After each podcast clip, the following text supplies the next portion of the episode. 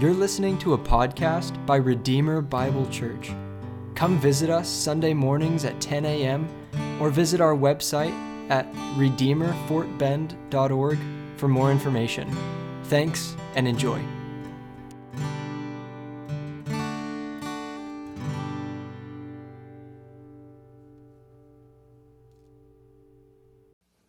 After a significant victory in World War II, Winston Churchill said, This is not the end, it's not even the beginning of the end, but it is perhaps the end of the beginning.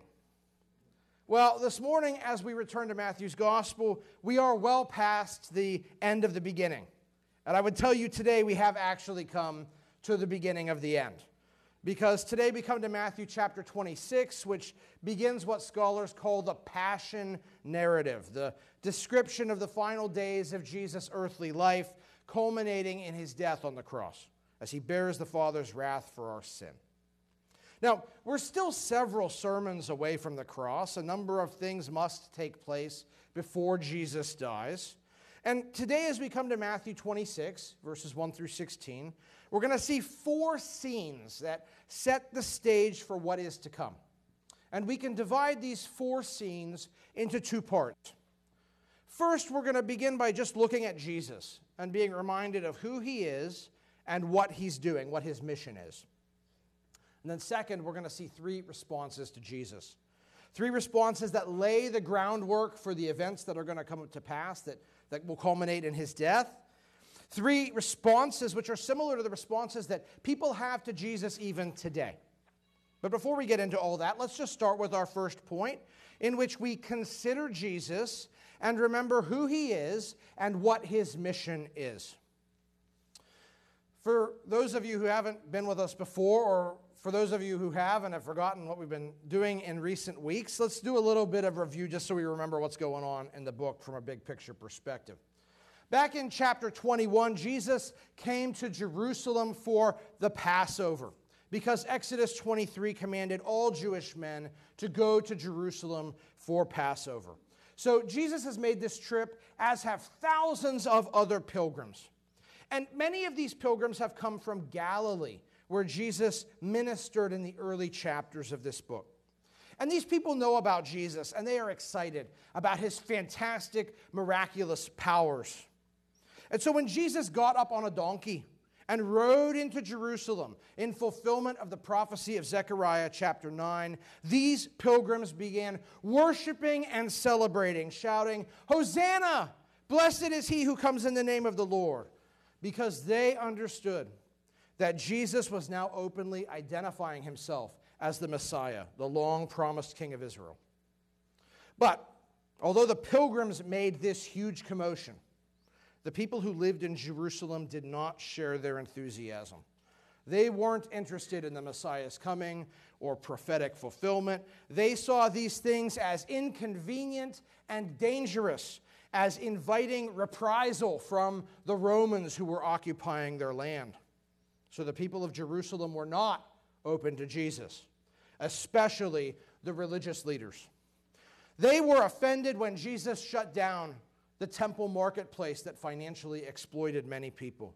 They were offended when Jesus accepted the praise from disabled people that he healed in the temple. And these religious elites decided they needed to publicly discredit Jesus. So they challenged him to a great public debate in the temple.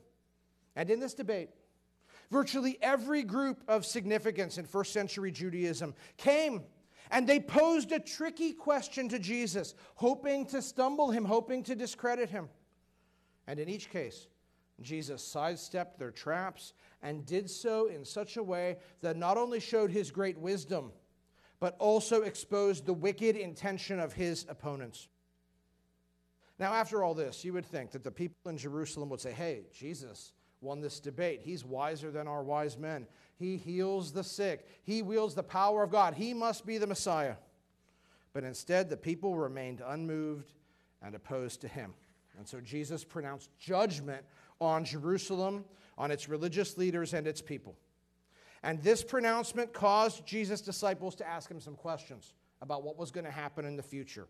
And that led Jesus to preach a very long sermon in chapters 24 and 25 called the Olivet Discourse, all about the shape of history. But now that sermon has concluded, and it is at this point we pick up now Matthew chapter 26, verse 1. When Jesus had finished all these sayings, he said to his disciples, You know that after two days the Passover is coming, and the Son of Man will be delivered up to be crucified. At this point, Jesus has concluded his teaching ministry in Matthew's gospel. Now, John tells us that there will be one more lengthy sermon Jesus will preach in the upper room. For some reason, Matthew has chosen not to record that for us. So, from this point on, Jesus is not going to preach any more of the lengthy sermons that have characterized this book.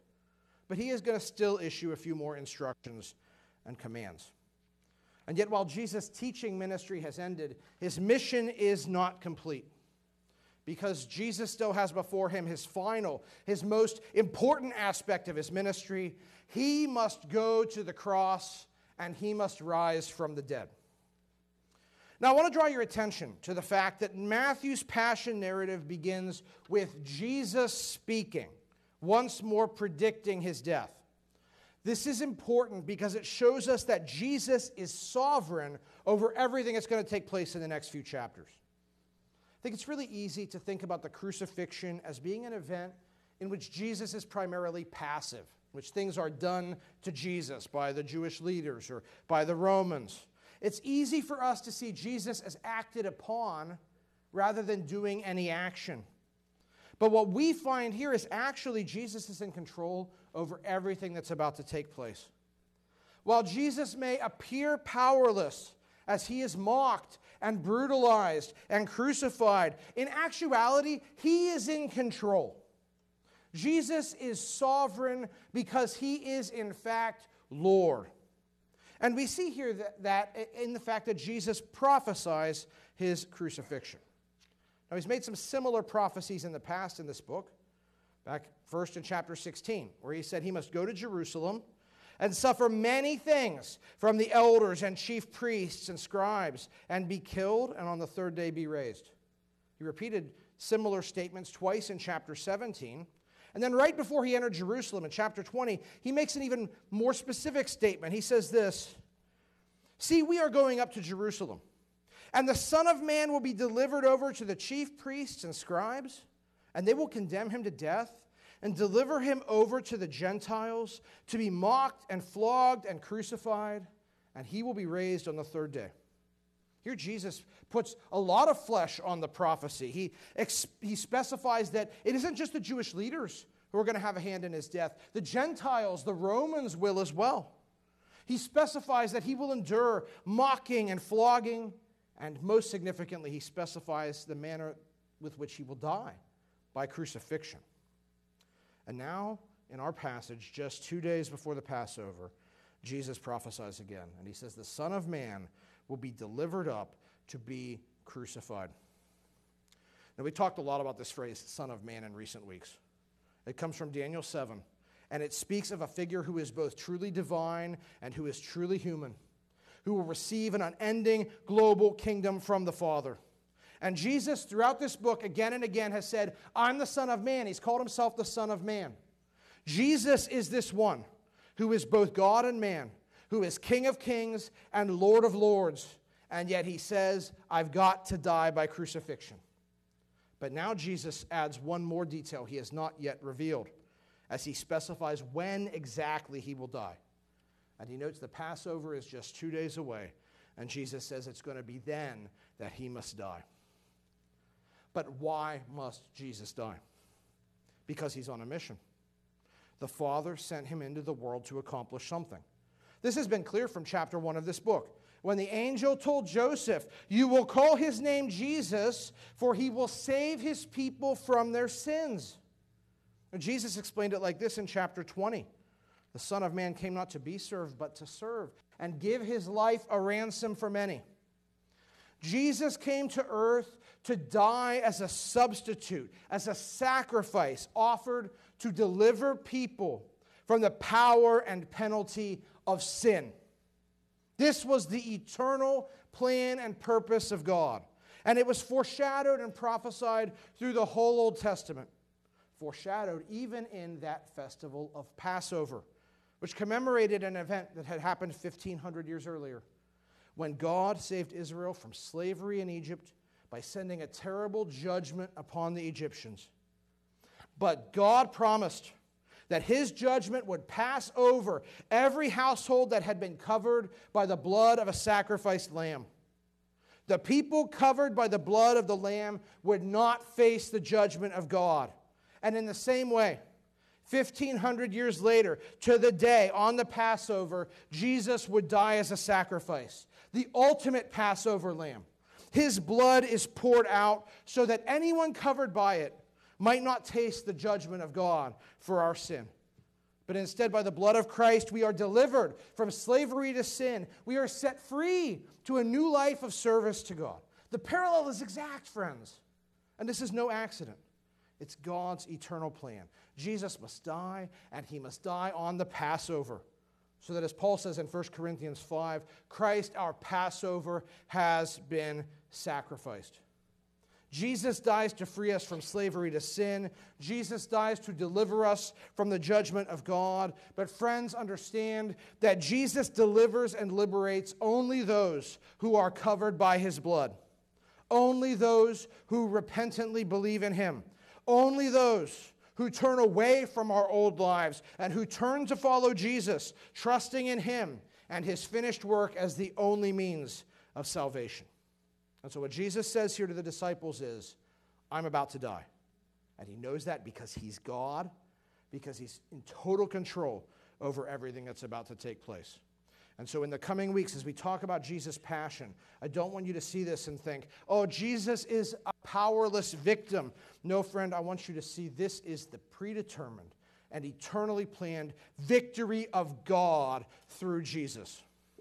But now we come to our second point, and now we're going to see these three responses to Jesus that are going to set the stage for what we see in the next chapters, and that are going to teach us a bit about the way people respond to Jesus even in our own time. So let's consider now the first of these responses. As we see the response of the Sanhedrin, who hatefully opposes Jesus. Look at verse 3. Then the chief priests and elders of the people gathered in the palace of the high priest whose name was Caiaphas, and plotted together in order to arrest Jesus by stealth and kill him. Up to this point in Matthew's gospel, when Jesus is opposed, he's usually opposed by the scribes and the Pharisees. But moving forward now, we're going to see Jesus' Jewish persecutors are primarily described as the chief priests and elders. Why this change? Well, the Pharisees were simply one faction in first century Judaism. They were a popular and well respected group, as the scribes were. But, you know, there were other groups out there. And while the scribes and Pharisees were influential, they were not authoritative. They didn't have any formal power. The body that had formal authoritative power in first century Judaism was the Sanhedrin. It was a council of 71 judges who were the final word on all religious questions. And the Sanhedrin consisted of the chief priests, who would have been Sadducees, and other lay leaders from within Judaism that would have come from various parties, including the Pharisees. So, what has happened is that now the most authoritative body in Judaism has come to the same conclusion that the scribes and Pharisees have had throughout this whole book, which is that Jesus is dangerous and he's got to die. How did this happen? Well, we're told the Sanhedrin met together in the palace of Caiaphas, high priest. And John's gospel tells us a bit about this meeting. John chapter 11, verse 47 says, The chief priests and the Pharisees gathered the council and said, What are we to do? For this man performs many signs. If we let him go on like this, everyone will believe him, and the Romans will come and take away both our place and our nation. Sanhedrin's afraid. They think if Jesus is acclaimed as the Messiah by the people uh, because of his miracles, Rome's going to come. Rome's going to destroy Jerusalem. Particularly, they're really worried here because in John 11, Jesus has just brought Lazarus back from the dead, and it's caused quite a stir. And so they say we've got to act now. Now, tragically, Jesus has warned the Sanhedrin against the very line of logic that it pursues here. Because Jesus spoke to them in chapters 21 and 22, and he told them some parables. And the point is this He said, You're going to lose your city. The Romans are going to destroy your city, not because you acclaim me as the Messiah, but because you are going to reject and murder God's Son. What they think is going to spare them is actually going to be what leads them to destruction. But the Sanhedrin was so hard hearted and so obstinate in rejecting Jesus, their ears are closed and their hearts and minds are deadened. And we see that most clearly as this man Caiaphas, the leader, speaks. John 11 49 says, But one of them, Caiaphas, who was high priest that year, said to them, You know nothing at all, nor do you understand that it is better for you that one man should die for the people, not that the whole nation should perish. Here's the reasoning of the high priest if Jesus is dangerous, let's murder him. The end justifies the means. It's pure pragmatism. And so John 11, 53 says, From that day on, they made plans to put him to death. Caiaphas' wicked, murderous plan is enacted. This Supreme Court, that is supposed to dispense justice, agrees to execute injustice. This court, that is constituted in the name of God, now agrees to kill the man who is God. And yet, in the midst of all this evil, we still see God's power. Because as Acts 2 says, the crucifixion of Jesus was done by the hands of lawless men, but it was also according to the definite plan and foreknowledge of God. What Caiaphas meant for evil, God meant for good. Because John tells us that Caiaphas' words had a double meaning. He intended only one meaning, that, that Jesus should be murdered, but there was a second, a theological meaning that he was totally unaware of. John 11 51 says, He did not say this of his own accord, but being high priest that year, he prophesied that Jesus would die for the nation. And not for the nation only, but also to gather into one the children of God who are scattered abroad. Indeed, God in his wisdom has determined it is much better for one man to die than for the whole world to be destroyed by his wrath for sin. So Jesus must die to fulfill the good plan of God and also to satiate the murderous wickedness of the Sanhedrin. But notice next what we see in Matthew 26, what they, the Sanhedrin says, verse 5. But they said, Not during the feast, lest there be an uproar among the people. The Sanhedrin could have arrested Jesus at any time. Luke says every day during the final week, Jesus went to the temple to teach. But the Sanhedrin is afraid. If they arrest Jesus at the temple, people will see them. And those folks who were acclaiming Jesus a few days earlier might riot. So instead, they come up with a plan let's do what they call today disappearing someone. Let's disappear Jesus. Let's get him without witnesses and, oh, I don't know where Jesus is. And then when the feast is over and the pilgrims go home, then they'll kill him. Now, this is really twisted. These religious leaders don't fear God. They aren't afraid to murder the Messiah, but they fear men. They're afraid of Rome. They're afraid of the crowds. Man, we learn a lot about false religious teachers in this passage, don't we? Misplaced fear, all this pragmatism. But again, we have to ask ourselves who is really going to be in charge in the passion? The Sanhedrin has a plot. They want to kill Jesus after the feast. But Jesus has prophesied he's going to die on the Passover. Who will be right? Jesus will. Because at the end of the day, he's the one who's truly in charge. But what should we here today make of the Sanhedrin's response to Jesus? What we see here is wicked, hateful unbelief.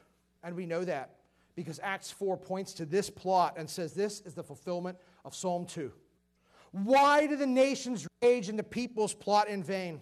The kings of the earth set themselves and the rulers take counsel together against the Lord and against his anointed, saying, Let us burst their bonds apart. Let us cast away their cords from us. Friends, that is the essence of unbelief a hatred of the reality that God is in control and that he tells us how we should live, an illusion that we can be free from God's rule to do whatever we want. You know, we live in an age when unbelief is glamorized and applauded. People boast, oh, I reject Christianity because I'm enlightened. I believe what science tells me about the Big Bang and evolution. Or today, I reject Christianity because I want to live my own authentic life. And people say, Oh, you're so brave. Friends, that's all nonsense. It's not intellectual to believe that the universe spontaneously arose out of nothingness. It's not intellectual to believe that life spontaneously arose out of non life. It is transparently absurd. Neither is it brave or courageous to say, I love my sin and I want nothing to do with Jesus. Friends, that's not brave, that's commonplace. That's what the world does. No, all of these things are excuses to suppress the truth that is so obvious to anyone that just looks at things as they really are. There is a God, He is holy. We are sinful. He will hold us to account and it is appointed for man once to die and then the judgment. And if we think that we can successfully resist these realities, we are deceiving ourselves. Psalm 2 says, He who sits in the heavens laughs. The Lord holds them in derision. Friends, you can't beat God. And these guys who thought they could take down God's plan and God's Messiah, what did they reap? The very destruction they thought they could avoid by murdering Jesus. And friends, if we rebel and hate Jesus because he is Lord and because he tells us to repent of our sin and obey him, we need to know that our end will be the same end as those people who murdered Jesus back then destruction, calamity, and hell. Friend, opposing Jesus is not wisdom, it is the height of folly. Do not harden your heart towards Jesus as the Sanhedrin did. Bow the knee to Jesus. Acclaim him as your Lord and Savior. Turn to him and live. But we come now to the second response towards Jesus, and this one's very different. As now we see a woman's response who lovingly serves Jesus. Now, we've said before that during his final week, Jesus and his disciples spent each day in Jerusalem. And at night, they retired to a small town outside the city on the Mount of Olives called Bethany. And that's where the next scene takes place. Look at verse 6. Now, when Jesus was at Bethany in the house of Simon the leper, a woman came up to him with an alabaster flask of very expensive ointment, and she poured it on his head as he reclined at table. Now, here Jesus is at the home of a man called Simon the leper. We don't know anything about him except that he had leprosy at some point. Presumably, he didn't anymore, or else everybody in this scene would be violating the law for being in his house. Maybe Jesus healed Simon. That's quite possible. The Bible never tells us that. Now, this incident at Simon the leper's house is also found in Mark and John. There's another very similar incident recorded in Luke 7, where a woman comes before Jesus and anoints Jesus' feet with ointment and uses her tears to wet her hair and she wipes Jesus' feet. And many people think that what we're about to read is the same incident as that event in Luke 7. But there are a few differences that cause me to think that this is a different event, okay? So, to help us understand what's going to happen in our passage, I'm primarily going to be looking also at what we read in Mark and John, Mark 14 and John 12, not to Luke 7. Now, John tells us that the woman who approaches Jesus here is named Mary. And there are many Marys in the Bible. This Mary was the sister of Lazarus and Martha. And all three of them lived in this same town of Bethany. We read about this family in Luke 10 that while Martha was distracted with much serving, Mary sat at the Lord's feet and listened to his teaching. Mary had some real insight that Jesus was really significant, and she was very interested in and devoted to his words. That's what characterized her. So now we find Jesus at this dinner with his disciples. John 12, 2 says, Martha served. No surprise. And Lazarus was one of those reclining with him at table. And all of a sudden, in comes Mary, and she's carrying this flask of perfume. Mark 14, 3 says, She broke the flask and poured it over his head. John 12, 3 says, Mary took a pound of expensive ointment made from pure nard and anointed the feet of Jesus and wiped his feet with her hair. And the house was filled with the fragrance of the perfume. I want you to notice a few things here. First, what is contained in Mary's vial is exceedingly expensive. Uh, the substance within is the oil of nard, which is a plant native to India. Mark and John both use a number of terms that in Greek here speak of its genuineness, its purity, and its value. And as a result, Mark 14 tells us the price tag for this substance was 300 denarii, almost a year's wages for the average worker. And that doesn't count the added value of the flask that Mary broke. In our world today, this object would probably be worth something like sixty to hundred thousand dollars. So this is an amazingly valuable object that Mary has. We might say, well, how, how did she come to own it? Well, maybe Lazarus and his family were quite wealthy, and perhaps they had bought this from merchants who traded on the Silk Road. Uh, perhaps this was a family heirloom that had come down to Mary. We cannot know. But we know that she has this valuable object, and now she sacrifices it to use on Jesus. Now, this might seem very strange to us. Why would you pour perfumed oil on somebody's head? But in first century Jewish culture, this was a way of showing honor to an important guest to whom you were showing hospitality. We find evidence of this as far back as Psalm 23. Remember, David's talking about the goodness of God, and he says it's like a banquet table's been set up in the presence of his enemies, good food and good wine, and he says, You anoint my head with oil. Or in Luke 7, Jesus says, A real showing of hospitality in his day involved washing the guest of honor's feet and anointing his head with oil. So, what Mary is doing here is something that has cultural significance that communicates deep respect but she doesn't just pour a little olive oil on Jesus' head, which is how this custom would have been practiced in that day. She pours, and that's really the verb to use here. She drenches Jesus in this vastly expensive oil because we hear that there's a large quantity of this which is used on Jesus at this point. And it's poured not just on his head, but also down to his feet. Because in the ancient world, when people ate, they would recline on an elbow with their face near the table, and their feet would, would jut out from away, from away from the table. So as Mary came up behind Jesus, she would be able to pour this over him very easily from his head to his toes. Now, I want you to also notice here that Mary doesn't hold anything back. Mark says she broke the vial. She engages in a very public act to show that this object, which had to be the most expensive thing that she owned, was going to be totally sacrificed and dedicated to Jesus in this extravagant show of honor. She was even going to make the expensive container that held the perfume worthless by breaking it. She totally dedicates all of her best object to Jesus. And in so doing, she shows way more than the customary respect showed to a guest of honor. This is an act of deep reverence and loving devotion. It's also an act of deep humility and service as she wipes Jesus' feet with her hair. Think about that. I mean, do you want to wipe your hair on somebody's feet? But she did because she loved Jesus. She wanted to serve Jesus. She was personally committed and dedicated to Jesus. This is a really moving gesture she makes of reverence towards Jesus. And yet, most of the people who saw it were unmoved. Look at verse 8. And when the disciples saw it, they were indignant, saying, Why this waste? For this could have been sold for a large sum and given to the poor. Jesus' disciples understood they should give to the poor. And when they saw Mary breaking this flask and dousing Jesus in this expensive fluid, they were appalled. Wow, we could have really got some return giving to the poor if you just sold that and put the money in the treasury of Jesus' ministry, they thought. Why this waste? And so they complained. But while most of the disciples were antagonistic towards Mary because they thought this was wasteful, one of the disciples was angry for different reasons.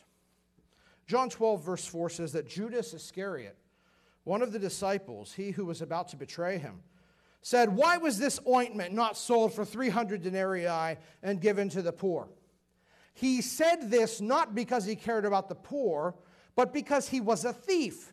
And having charge of the money bag, he used to help himself to what was put in it.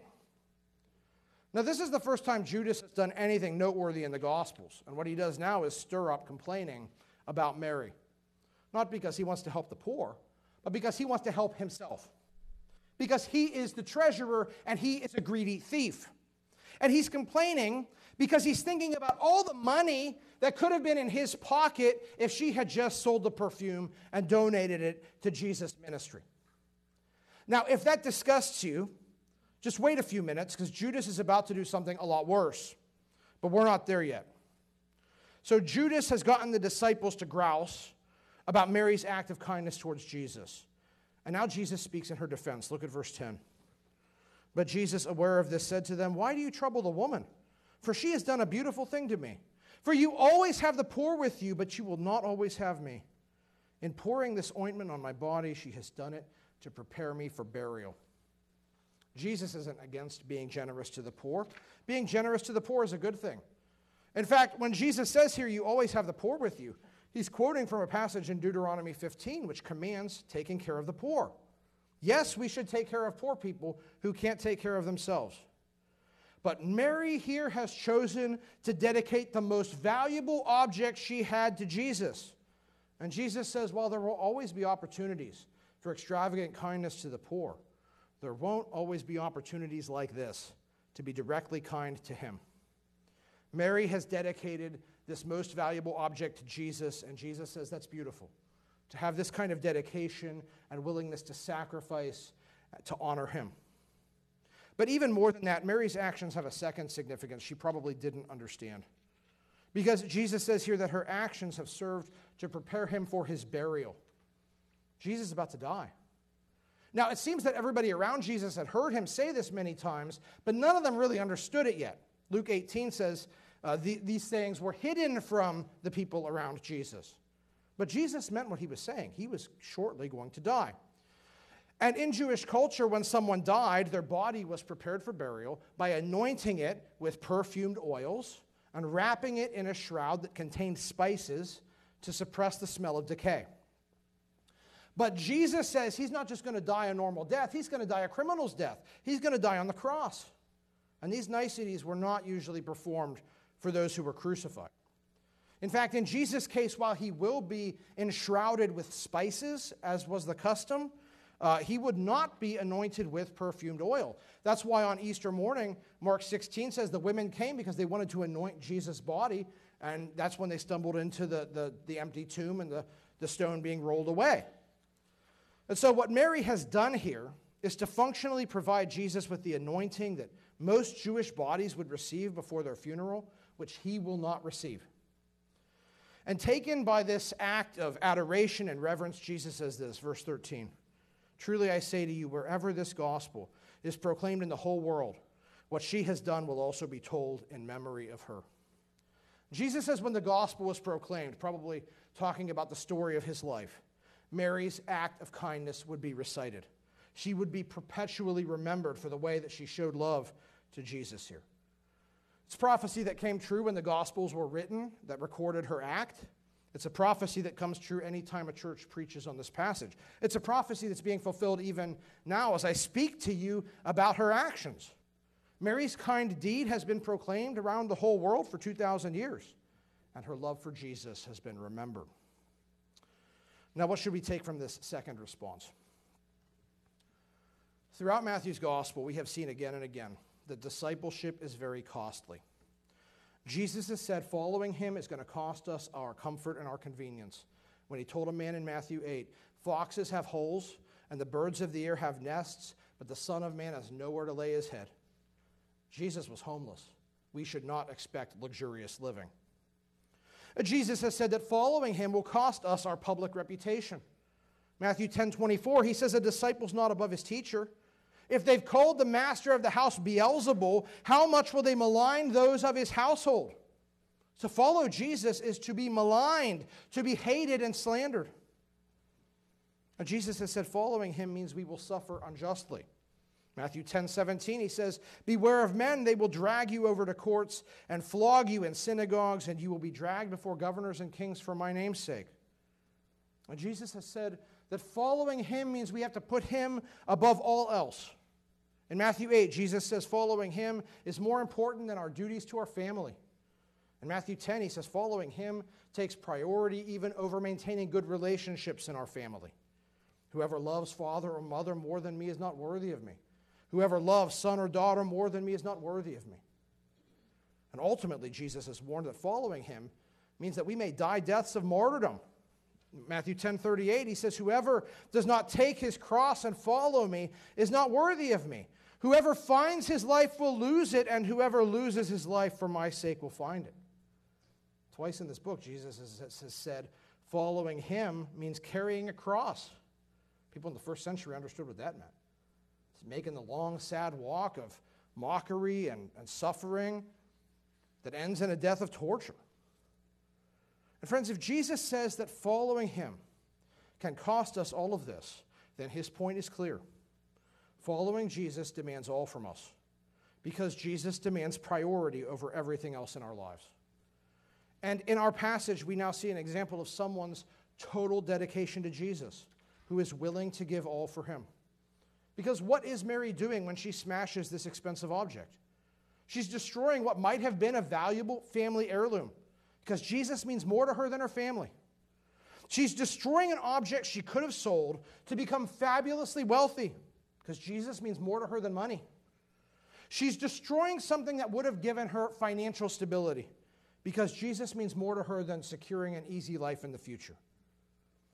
She sacrifices her personal dignity, scrubbing Jesus' feet with her hair because she doesn't care that the disciples are watching it thinking it's bizarre. She holds nothing back, not even the container, so it won't be there to sit on the shelf in years to come for her to look at and say, maybe I made the wrong decision. No, she gives it all to Jesus. Because Matthew 6:24 says you can't serve two masters. You can't serve God and money. And unlike the rich young ruler in chapter 19 who chose money, Mary chose Jesus. And friends, no less is expected from us. Paul says in Romans 12, I appeal to you, brothers, by the mercies of God, to present your bodies as a living sacrifice, holy and acceptable to God, which is your spiritual worship. Do not be conformed to this world, but be transformed by the renewal of your mind. What is the worship that we owe God? That we devote our bodies and minds to Him all of the time, that we would live as a sacrifice totally dedicated to Him. That's the worship that God desires. It's total, it's demanding, it's costly. And, friend, I have to ask you as you read about what Mary did here, do you see her devotion to Jesus and say, wow, that's beautiful? Is it an example for us? Or are we like the disciples, thinking, man, I'd have made a different choice? Because in the end, we'd rather have silver and gold than Jesus. Because we think the American dream of financial stability is more real and important than having treasure in heaven. Because we wouldn't want other people to look at us and say, wow, you're so crazy that you would do that for Jesus. And maybe today you say, well, I'm not faced by the choice Mary was faced with because Jesus isn't here anymore. He's in heaven. Well, guess what? We saw back in chapter 25 that as we do good deeds for fellow believers, it's as though we had done them to Jesus himself. So, friends, there are opportunities for sacrificial service like this today.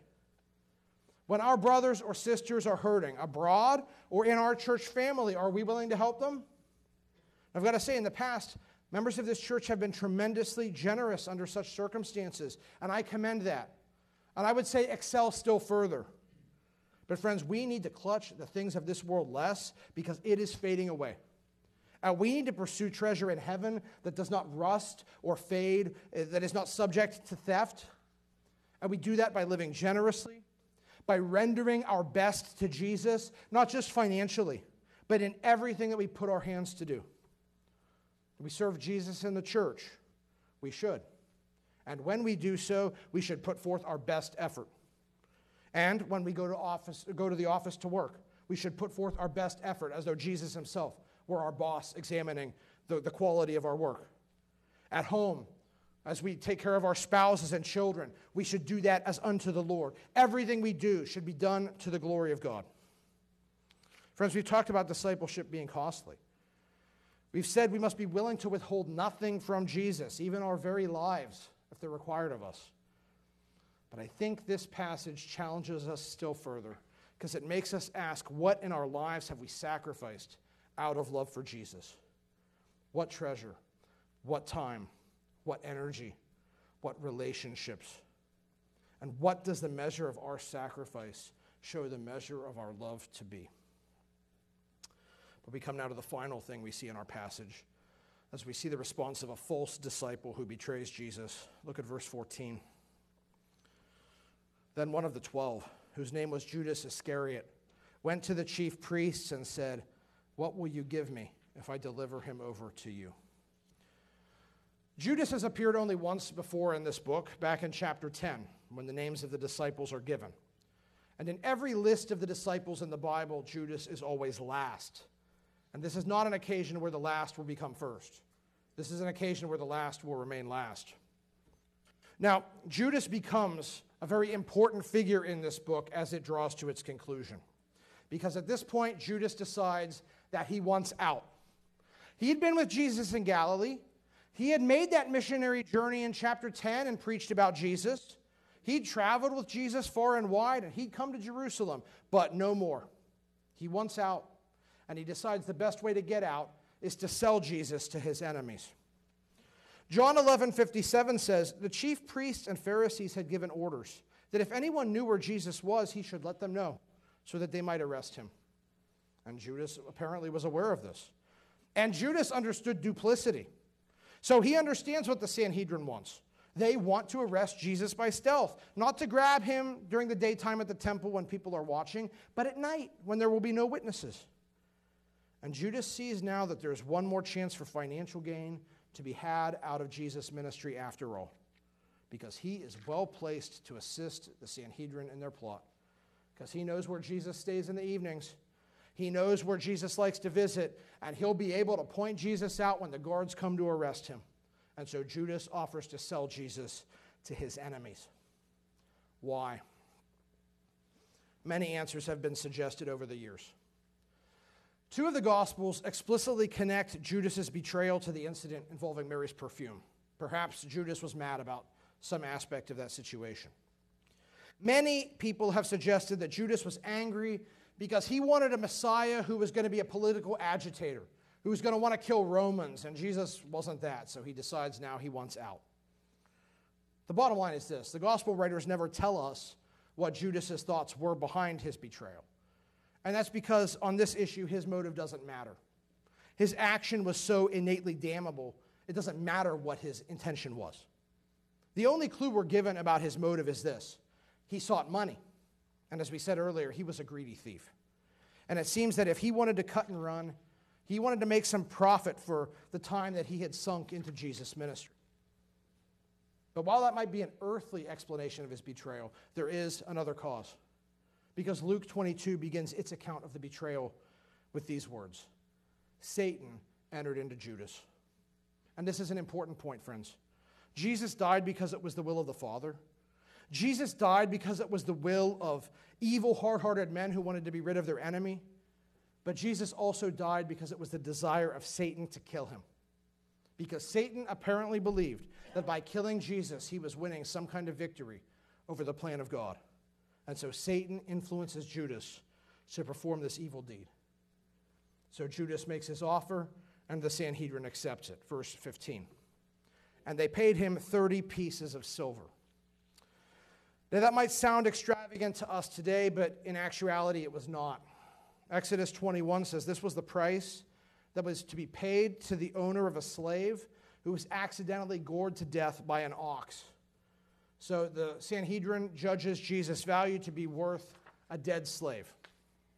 Uh, the same value appears in a prophecy in Zechariah 11:13, which we'll talk more about in a few weeks, in which false religious leaders insult the prophet by giving him a paltry sum of 30 pieces of silver.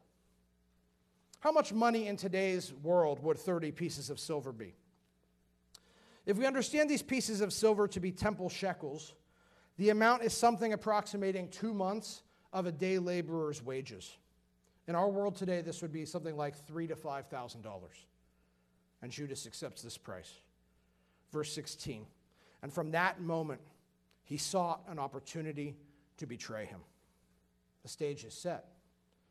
The Son of Man will indeed be betrayed into the hands of his enemies. Now, what should we learn here? Let me draw two things to your attention before we apply this passage. And both of these things are comparisons with Mary, who we just read about in verses 6 to 13.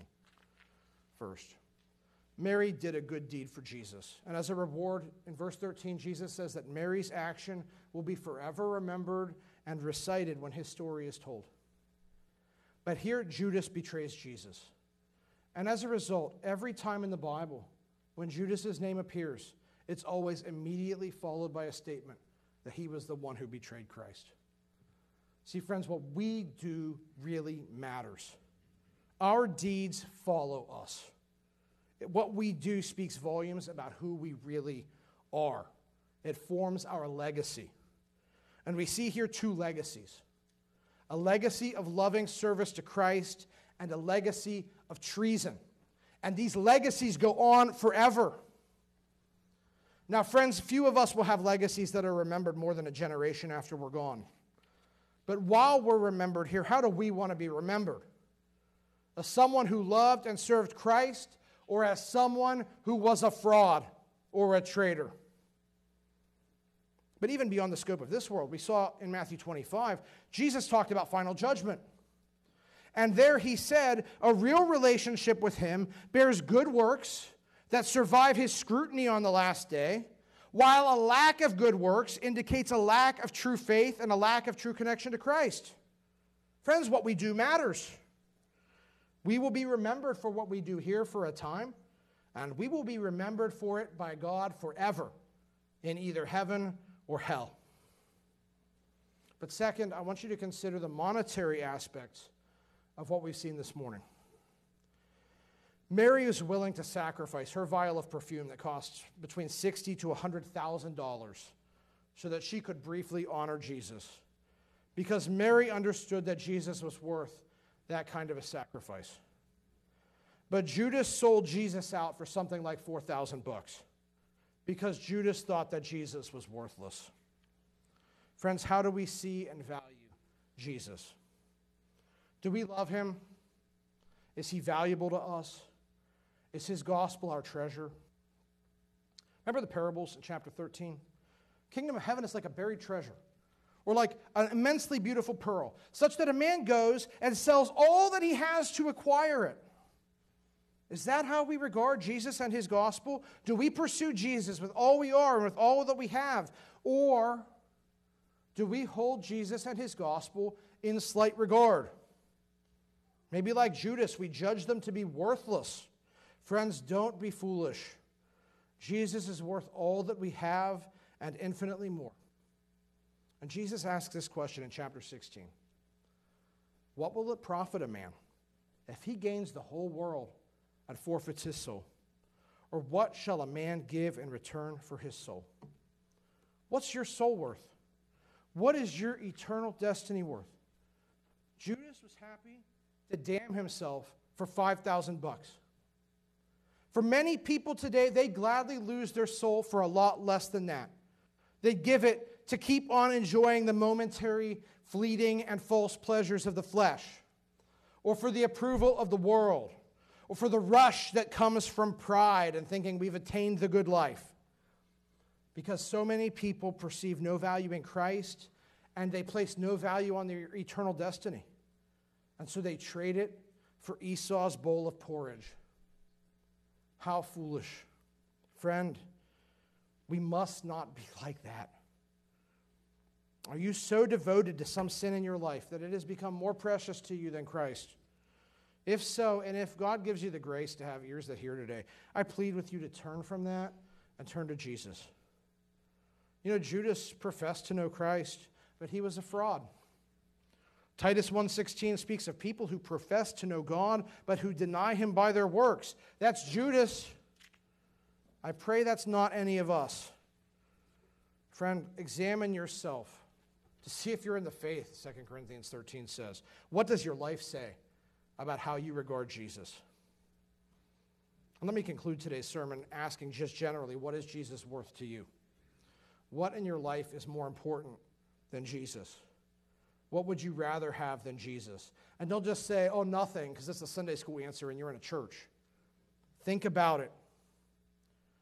What gain would cause you to say, I'm done with Christ?